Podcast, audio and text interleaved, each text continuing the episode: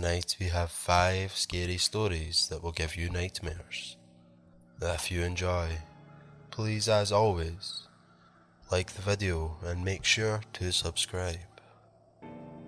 Anyway, let's get down to what you came here to see. Number 1.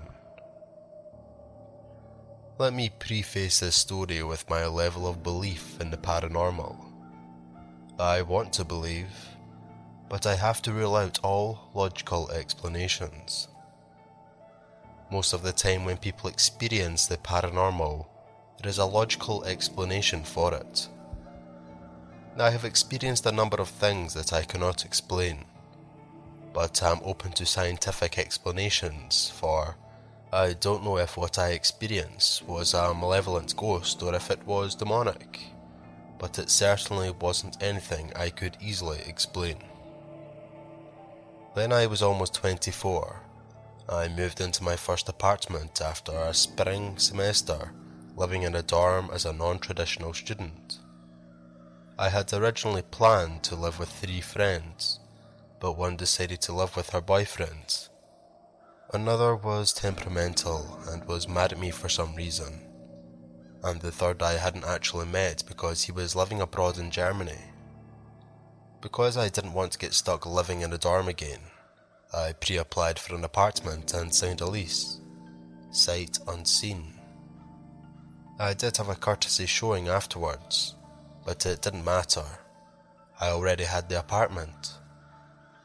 The property management employee met me at the building, but really had no clue what he was doing. He was clearly a maintenance guy who had been asked to show the apartment because he was in the area. They did not have their usual staff to show me.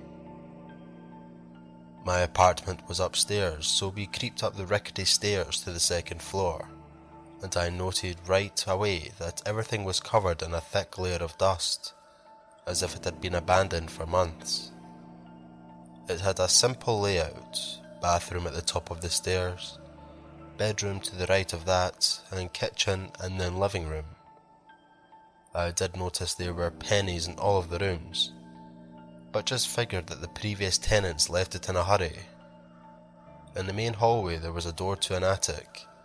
This attic was the size of an entire apartment, and I was stoked about having the extra space. The door had a latch that you could put a padlock on, which I found strange, but figured it had been used for the owner's storage in the past and might not have always been accessible to the tenants. The maintenance man opened the door to the attic and tried to flip the switch, but we quickly discovered that the utilities had been shut off, which the office later told me I had to deal with myself. He commented that my suspicion of the tenants leaving in a hurry was probably right. He mused that they probably had been evicted and that the management company never shut off utilities between tenants, so they had been shut off by the utility company. It was a bright and sunny day, so we hadn't needed to turn on the lights until this point, and decided that enough light was filtering into the attic to check it out. At the top of the stairs there is a spray paint on the wall. Blood's Ben, Blood's Ben. I think I said out loud how creepy it was, but figured I could just put a poster over it anyway. The maintenance guy responded with how the previous tenants smoked in the building, which I could clearly smell, and that there was no smoking policy in their apartments. I told him that was fine and I didn't smoke. After that, the maintenance guy showed me out and I got the keys to the apartment the next day from the office. It was still the last week of classes and I was really good friends with one of the older lunch ladies at the university cafeteria. We were fast friends and she really played the role of the cool aunt to me while I was living in the college town. My mother always told me how important it is to make friends with people older than you, and I have always taken that to heart. So anyway, I went to dinner and of course she asked me how my apartment showing went. Over my crappy cafeteria meal I told her all about it, the Blood Ben. After we speculated on what it could mean, she offered to come cleanse the apartment for me the next day, So she came with her little dog, saged the apartment and said, "Devil, are you there? You have to get out." And we giggled and she told me she thought the apartment suited me.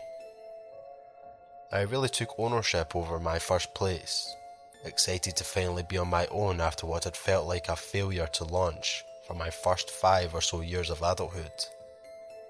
Before I moved my things in, I scrubbed the place down. I hung my Harry Potter poster over the blood bin in the attic and collected all the pennies everywhere. As I was washing the windows, I found a necklace hanging from one of the front windows. It was an Eye of Horus. I decided to Google the significance and learned that it was a symbol of protection and good health. I don't know if I liked the meaning of it or was just too creeped out to take it down, but I really felt like I needed to leave it there.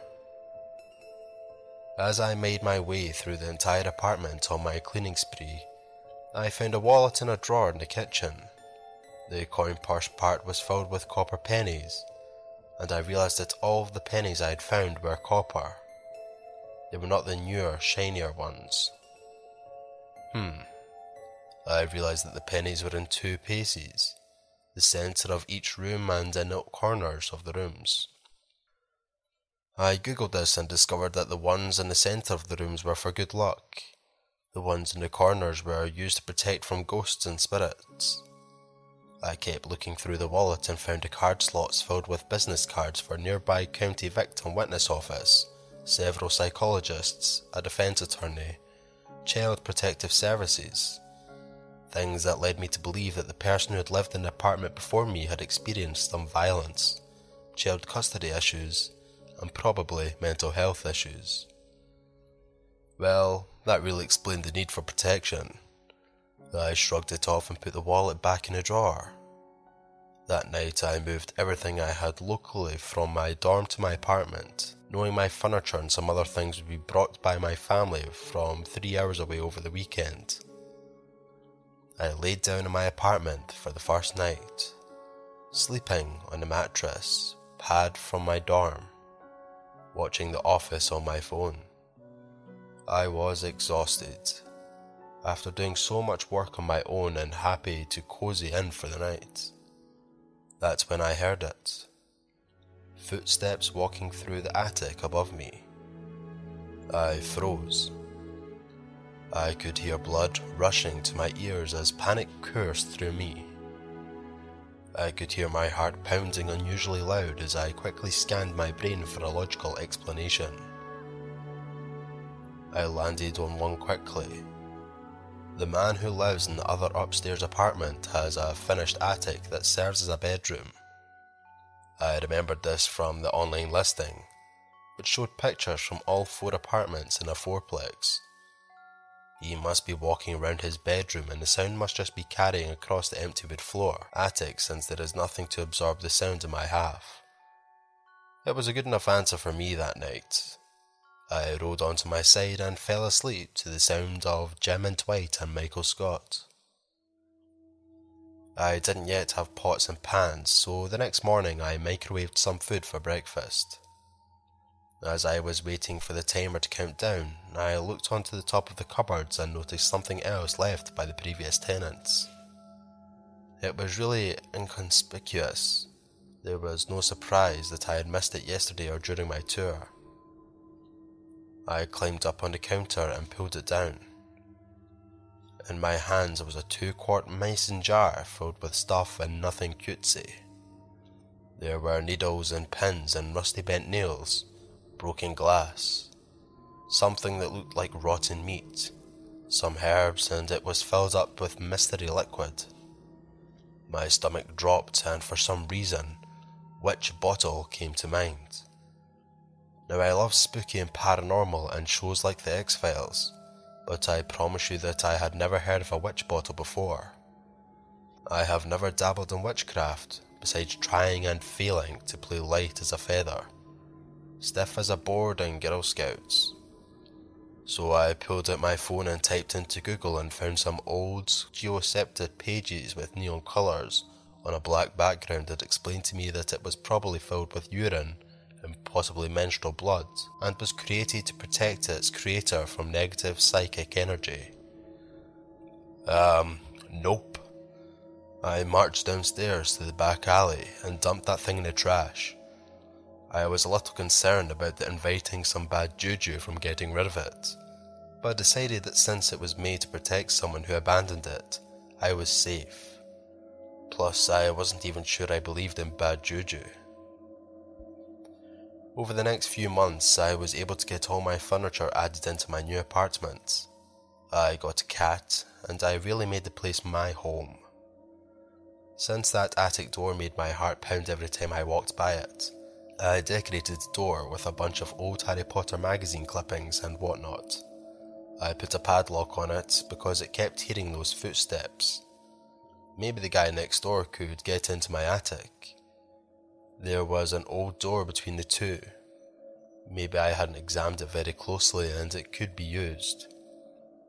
I wasn't going to let an intruder come get me in the middle of the night, so a padlock on the attic seemed good enough. In spite of the attic, my apartment had a lot of light and had a good atmosphere, so I was happy with it. I worked hard that summer.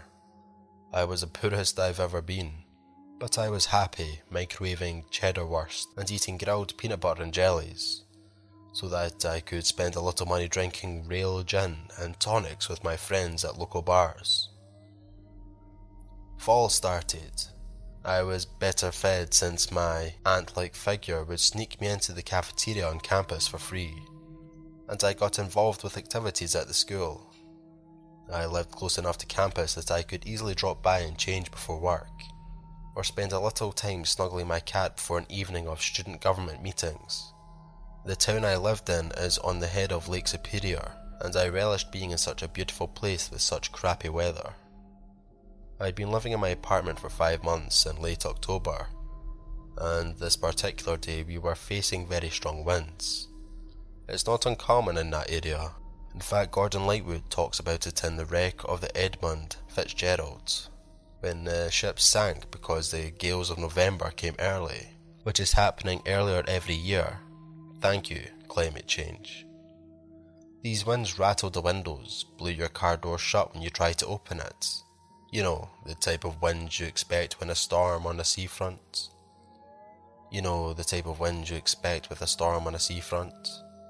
I got to the top of the stairs and rounded the corner, and my attic door was wide open. My heart was in my throat. My stomach dropped out of my butt. I had the head rush of a panic. I frantically packed an overnight bag and some supplies for the cat, and wait, where was my cat? Oh, I could hear him running around in the attic. Luckily, he came when he was called. I scooped him up and I got the fuck out of there.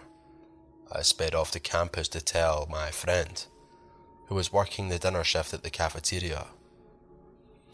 She was convinced that the door opened because of the wind. There must be a draft in the attic that caused the door to open. I couldn't be consoled. The door had a padlock on it, and that lock was still locked on the ring. Someone either came into my apartment to unlock it, or... well, I had no other explanation. Except maybe Blood Ben?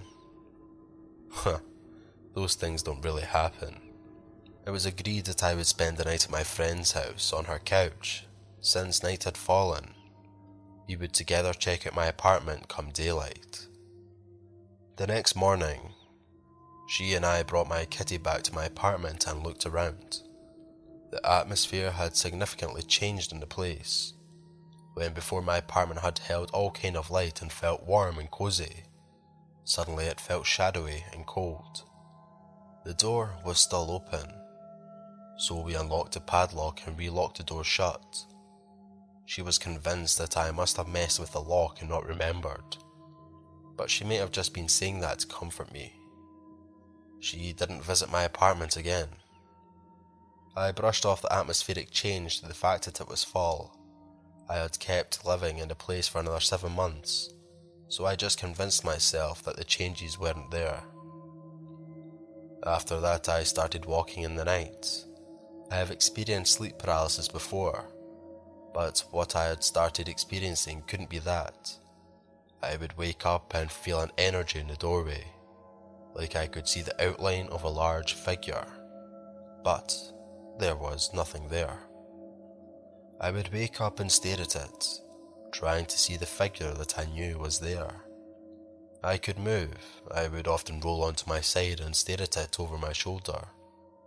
Sometimes I would wake up to the sound of my cat playing with his jingle bells rolling down the hall or bouncing down the stairs.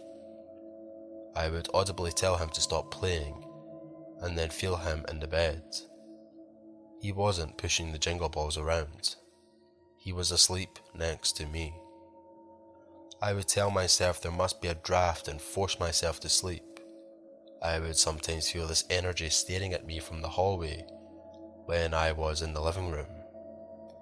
I started cutting through the kitchen to get to the living room so I didn't have to walk by the attic door.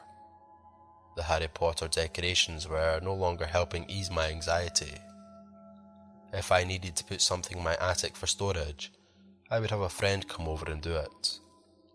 I could sense something sinister staring at me from the attic when I walked out to my car, parked on the street in front of the building. I would look over my shoulder at my building and I would be surprised not to see the face in the attic window. Was I going crazy? I had lived in this apartment for 5 months without any issues, and all of a sudden I was filled with anxiety any time I needed to go home. I got another cat to keep my mind entertained, and I returned home as little as I could, usually only to sleep and shower. Because of my anxiety in my apartment, I often spent my time on campus or at friends' houses. But one night, 3 friends decided to come over so we could watch a YouTube series together on my Apple TV. We all watched a couple of episodes and were having a good time. They wanted to go outside for a cigarette, but commented about how -30 temperatures was too cold for it. Feeling emboldened by a few beers, I offered my attic. The previous tenants smoked in there. It smelled like smoke up there, and besides, these guys didn't believe in my ghost. We climbed the stairs, and when we hit the top stair, one of the guys said, we have to get out. Now.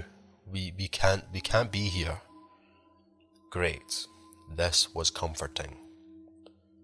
When we all got back to my living room, he told me about how when he hit the top of the stairs, he instantly felt like there was someone or something that hated him deeply. He babbled on about needing to ground himself to a tree. That he didn't believe in magic, but his mother told him that if he ever felt unsafe, he should imagine himself attached to somehow to a tree. I didn't really listen that closely to him explaining the tree stuff. I was preoccupied that my ghost was confirmed by someone else. The 3 of them left shortly after, and I was left alone with my cat and my ghost. After another 7 or 8 months in the apartment, I was able to secure another living situation. It wasn't ideal, being the only girl in a house with 4 college-aged guys, but it wouldn't be haunted and it would cost a lot less to split rent. I scrubbed out the place, moved everything on my own, and saved a little bit of storage in my attic for last. I got one of my new roommates and a friend who claimed to be a sensitive to spirits come over to help me. The sensitive friend had wanted to come to my apartment before, but after the instance with the 3 friends needing to leave the attic, I didn't want anything to get stirred up. The 3 of us hauled everything out, and I told the last friend that he could spend some time in the attic, but he needed to lock the apartment behind him. I was going to drop off the keys. I said goodbye and went to my new home, leaving the Eye of Horus and wallet of pennies where I had found them. The sensitive friend messaged me a few hours later. There was a doorway between the attic. It was sealed, but it was covered in chalk writing in Latin. He didn't tell me what it said, but that the door was used as some portal, and that there was one violent spirit in the attic, and he wanted me. Things likely would have escalated if I had stayed. He reckoned that I got out just in time. For the remaining 4 years I lived in that town, I avoided that street. The handful of times I had to drive by that building, I felt that same energy in the attic, staring me down from the window as I drove by. Number 2. My story is something that happened to me back when I was a teen. It took some time for me to recount it to friends because it had scared me so much at the time. I also refused to sleep in my room for about a month afterwards, and needless to say, I now sleep with my curtains firmly shut. I grew up in a remote northeastern town and province of Quebec after my parents separated. My mum moved my siblings and I into an older house on a cul-de-sac street. The neighbourhood was for the most part a decent place to raise kids and teens. However, the area had experienced issues with a high volume of break-ins in the recent years before we had bought the house. The previous owners had installed looking metal braces on the basement windows to prevent potential intruders from entering.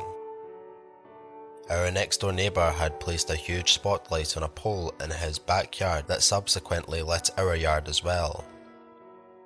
This kind of stuff was foreign to us as my hometown is a place where people rarely lock their homes and cars. These precautions were unusual practice to us and seemed a bit excessive. My mum had a 6-foot wooden fence built around one side of the house that enclosed all of the basement windows. This was not done out of fear or of trespassers, but rather for added privacy and to define the borders of the property. I was about 14 at the time, and being the oldest kid, this meant I got dibs on the only basement bedroom. I was happy for the privacy, freedom to blast music, and to access my own bathroom. But the basement creeped me out with its old-fashioned cellar. Loud furnace, spiral staircase and a floor-to-ceiling wall of mirrors in the TV room. It was dark, the furnace made strange noises at night, and I was far away from where the rest of my family slept. The windows in my room was basically a half window because the surrounding area had been dug out and an aluminium window was installed. I wasn't too keen on the darkness of the creepy basement, so I usually slept with my curtains open. My neighbour's spotlight partly shone into my room, creating a sort of night light. My bed directly faced the window, but I felt comfortable and closing my curtain since my window was enclosed by the wooden fence. One night I was in my bed nodding out. Not awake, but also not quite asleep yet. For some reason, I opened my eyes and looked towards my window. I could see something in the area where the window well met the grass. The top half of my window that was unobstructed. I didn't have my gloves so I couldn't see very well, and the lights were shining into making it harder to see outside. Initially I thought it was an object that had blown up to the window, like maybe a soccer ball or a bag. Groggy and not quite awake still, I sat up in bed to get a better look. The object started to resemble a face. I leaned my body from one side of my bed and into the other, trying to catch a glimpse at a different angle. In doing that I could finally see the features of a man's face. The face slowly turned and followed my movements as I shifted from side to side in my bed. He was completely expressionless, just intently looking at me. There was someone outside, laying belly down on the grass and looking at me from that small exposed top half of the window.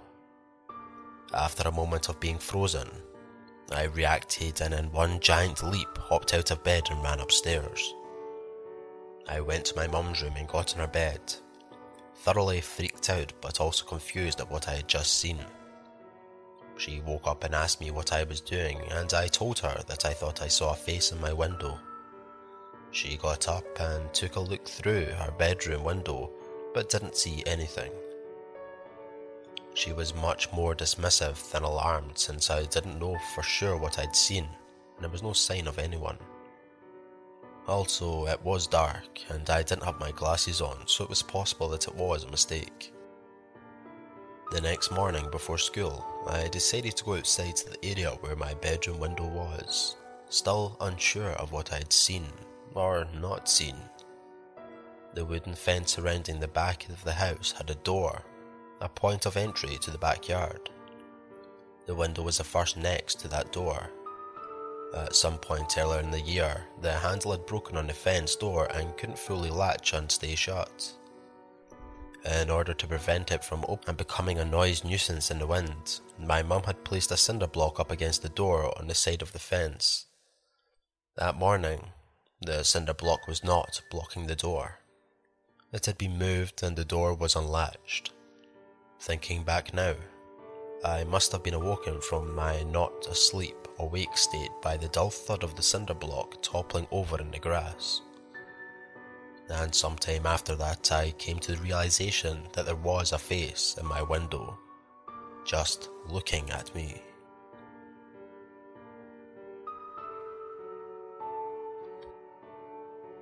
As a kid, I always loved being on the freeway. If we were on the road, it meant my family and I were going somewhere exciting, adventurous. Whether it was my uncle's country home in Sacramento or my other uncle's home in San Francisco, overlooking the bay. The memories I have had with my family and friends have been pleasant, to say the least. Which is why I was always shocked when people wanted to visit my family and I in boring old Modesto. The town was boring, the fashion was lame, and all my cool cousins lived on the other stretch of the highway. Then one day, everything in our family changed. In just under 1 minute, our whole entire lives would change as we know it. Getting married at an early age and going back to my family's home country on the Fiji Islands was normal for most Indian girls in the 90s. It was common for an Indian girl to be set up with a compatible partner for her partner's hometown and then married off to his family. At the age of 10, I didn't realise how vile this practice would come to be in later years. However, back then, it was business as usual. One particular cousin, Sue, had done just that at the tender age of 17.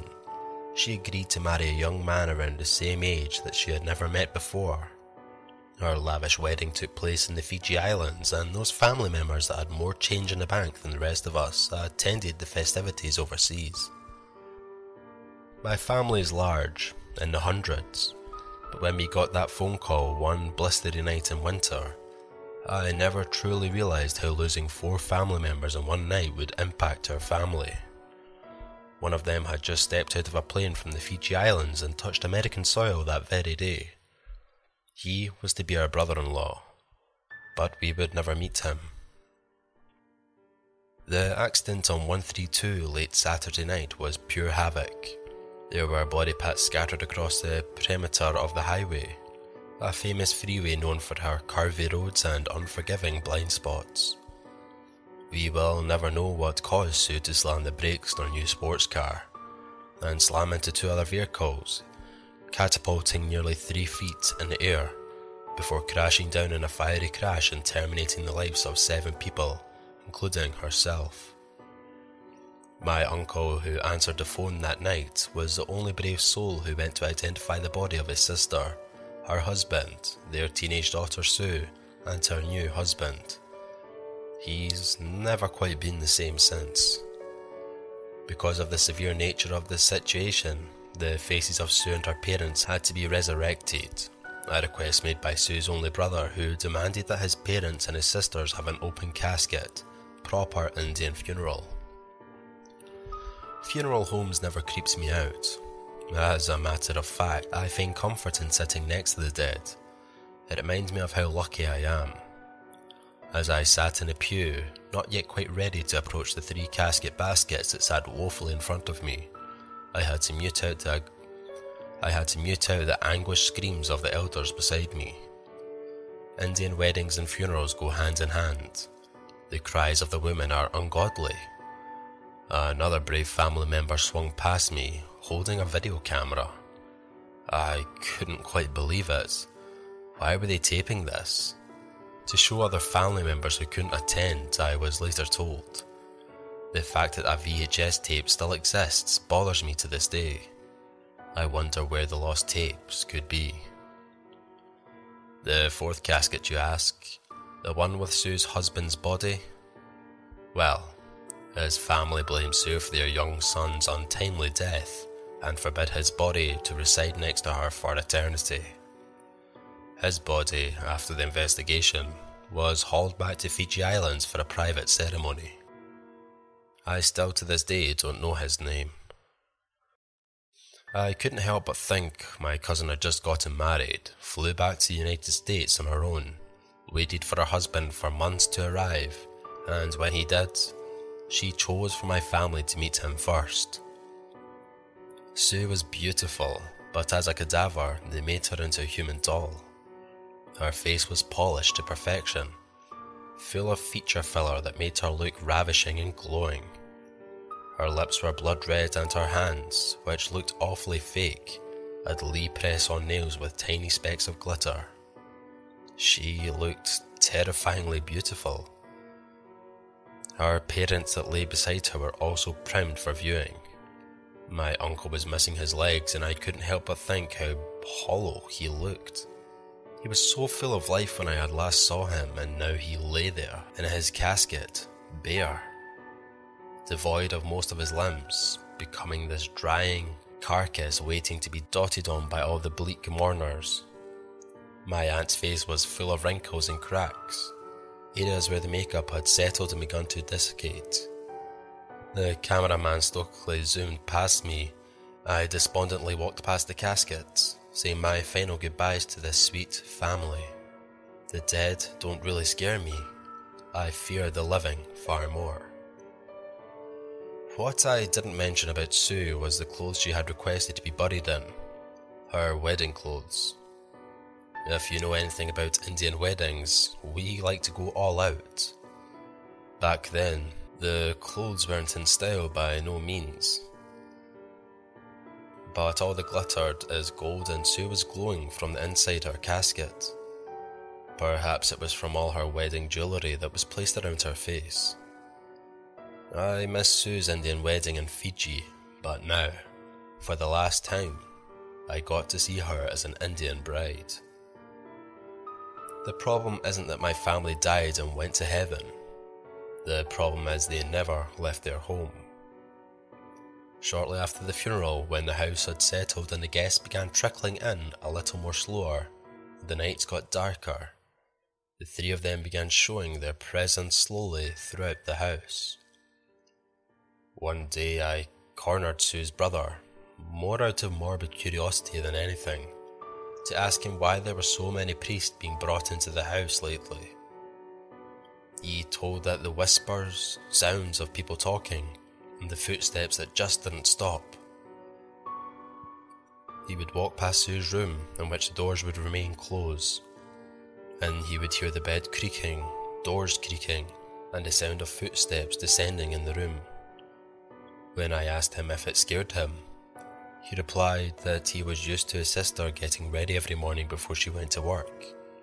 He found it comfort in knowing she was still around. The priests were brought in because Sue's brother's wife was the one that affected the most. She would wake up to lash marks on her face, the feeling of someone lying in bed next to her when no one was home, and the feeling of always being watched. Sue never liked her brother's wife. Her brother was divorced within that year. Sue's brother moved out of the house shortly after.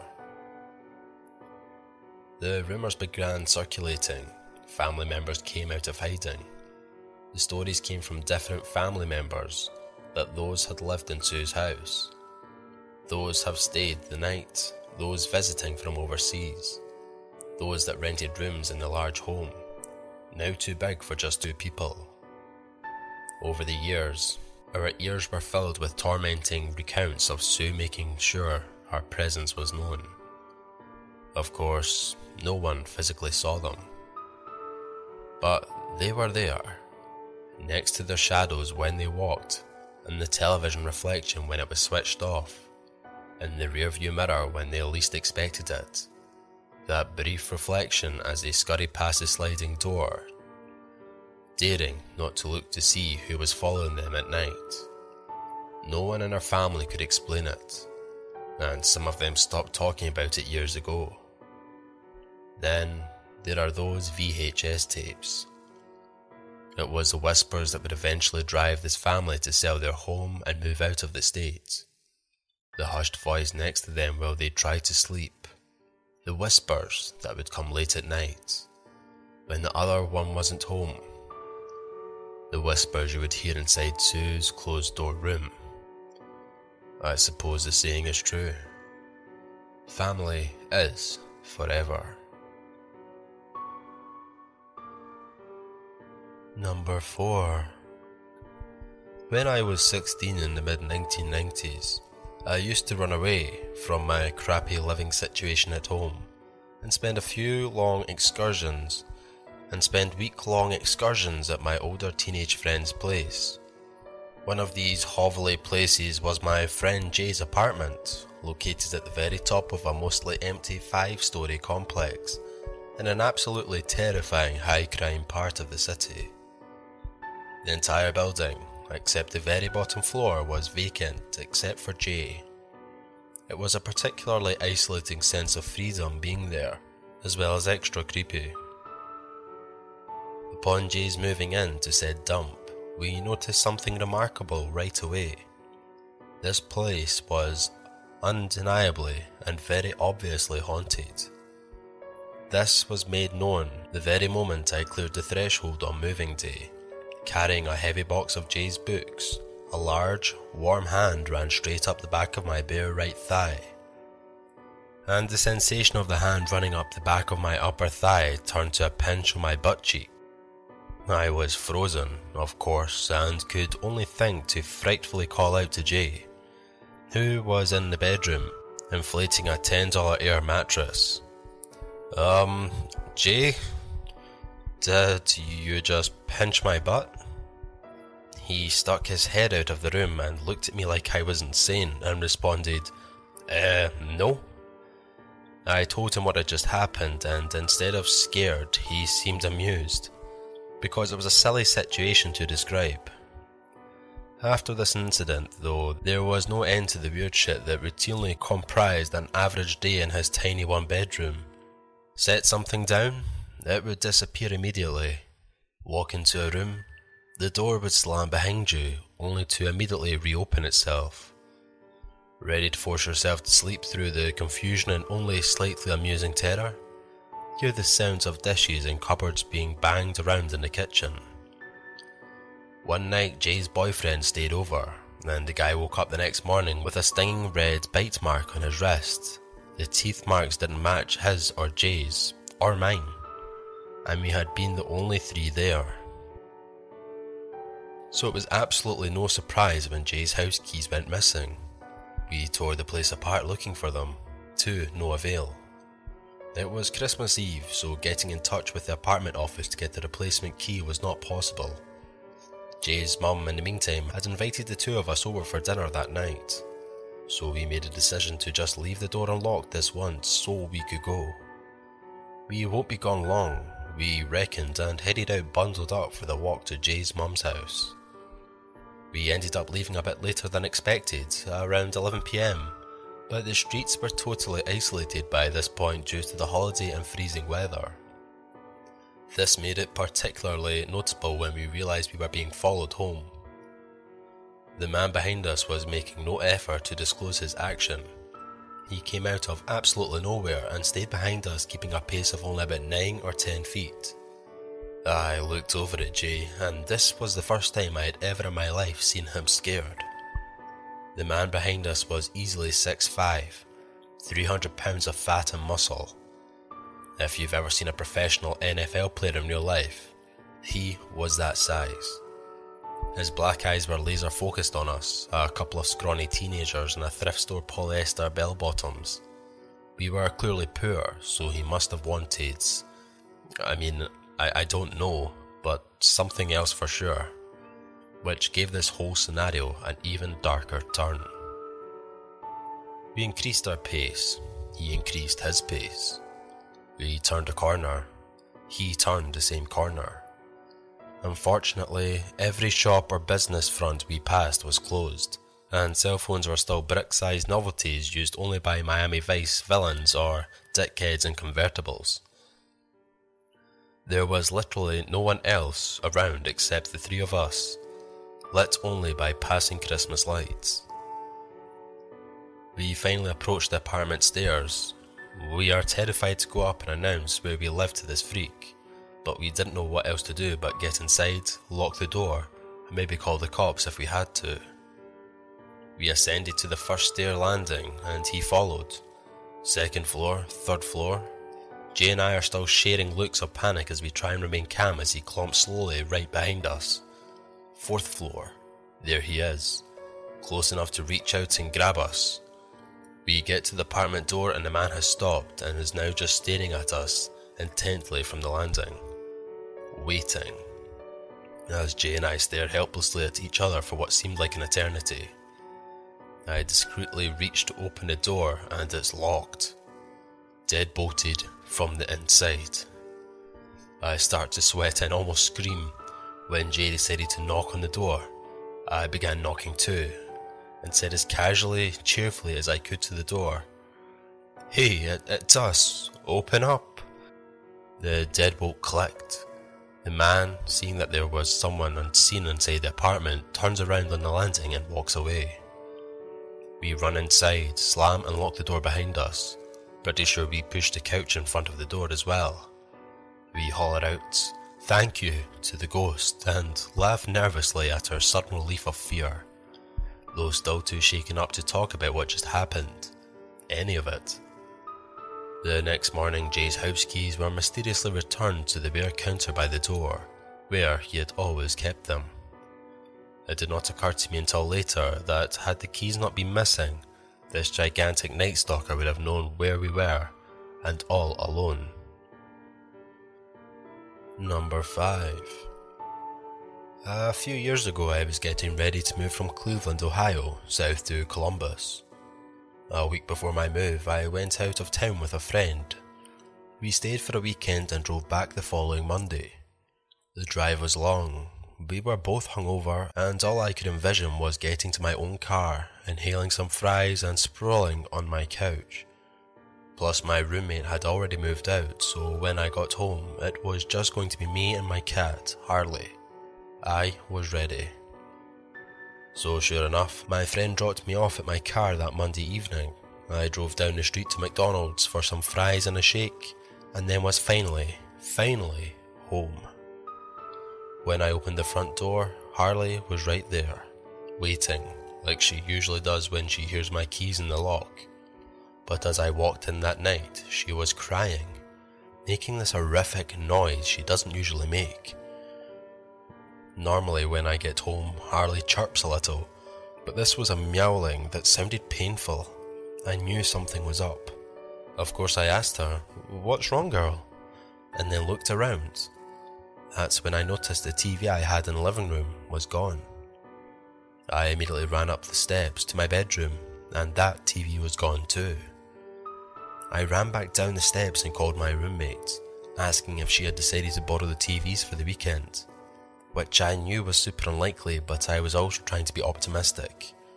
Of course she said no, and then said she'd come over because obviously someone had broken in. I called another friend who had helped watch Harley while I was gone. He too said that there had been TVs there all weekend, but that he hadn't been in the house since Saturday night. I went outside sweating, realising that I might not be alone in the house. I was afraid to go near the basement or my roommate's empty room. I called the police, I called my landlord. Everyone converged on the house. It was only when the police were there that I went into the backyard and discovered that our kitchen window had been expertly removed. The window was propped against a recycling bin, which was on its side. The police asked me if I had any idea who would want my TVs, and some other objects were discovered missing, although the TVs were the most glaring items. I couldn't think of anyone. My landlord kept asking if I had any exes that I had annoyed, which I thought was weird, and I insisted that there wasn't even an ex, much less an angry one. He asked at one point, "Not even a dude you rejected at the bar?" To which I asked how a guy I had rejected would know where I lived. With all the paperwork filled, the police said that a detective would come by in the morning to fingerprint the window and some other areas of the house. They advised me not to stay in the house that night, given that sometimes repeats happen. They also told my landlord not to touch the window itself, but that he could board the window opening with plywood temporarily. The police said everything in the backyard needed to stay exactly as it was. I asked if my landlord wanted me to stay while he boarded the window. He said no and told me to go stay with my roommate for the night. I slept but was unsettled. The next morning I met the detective at the house. When we got to the backyard, the whole scene had been rearranged. The recycling bin had been moved across the yard, the window was flipped. Items that had been scattered from our kitchen in the backyard were thrown away. I told the detective, who kind of shrugged it off, and then he took fingerprints from the window as well as some furniture in the house. Everything had either been wiped down or touched by someone wearing gloves. He couldn't get any evidence from anything in the house or what was left in the backyard. After he left, I called the police department again, as I was still concerned that the scene had been rearranged. The police chief ended up on the phone with me. He told me to never be at the house alone. It seemed someone might not be done with me. Since I was moving anyway, this was easy enough. A friend with a pit bull sat with me the rest of the week while I packed. Harley and I stayed with my old roommate every night. I got a tattoo and had a going away party. I left the house behind. While I was driving to Columbus though, I couldn't stop thinking about the break-in and the fact that someone had come back. It had been so clean. No broken windows, no broken locks, nothing. And then I remembered, somehow, that just after we moved into the house over a year before, my roommate and I had run into our landlord while we were out. We had said hi and moved on, but then he kept texting me, trying to get us to a different bar. We never met up with him that night and never saw him out again. He's the only person I rejected who also knew where I lived. Well, thank you all for listening, and to all those who made it to the end. If you enjoyed this longer styled upload, then let me know down in the comments. And as always, it's been my pleasure. Have a pleasant evening.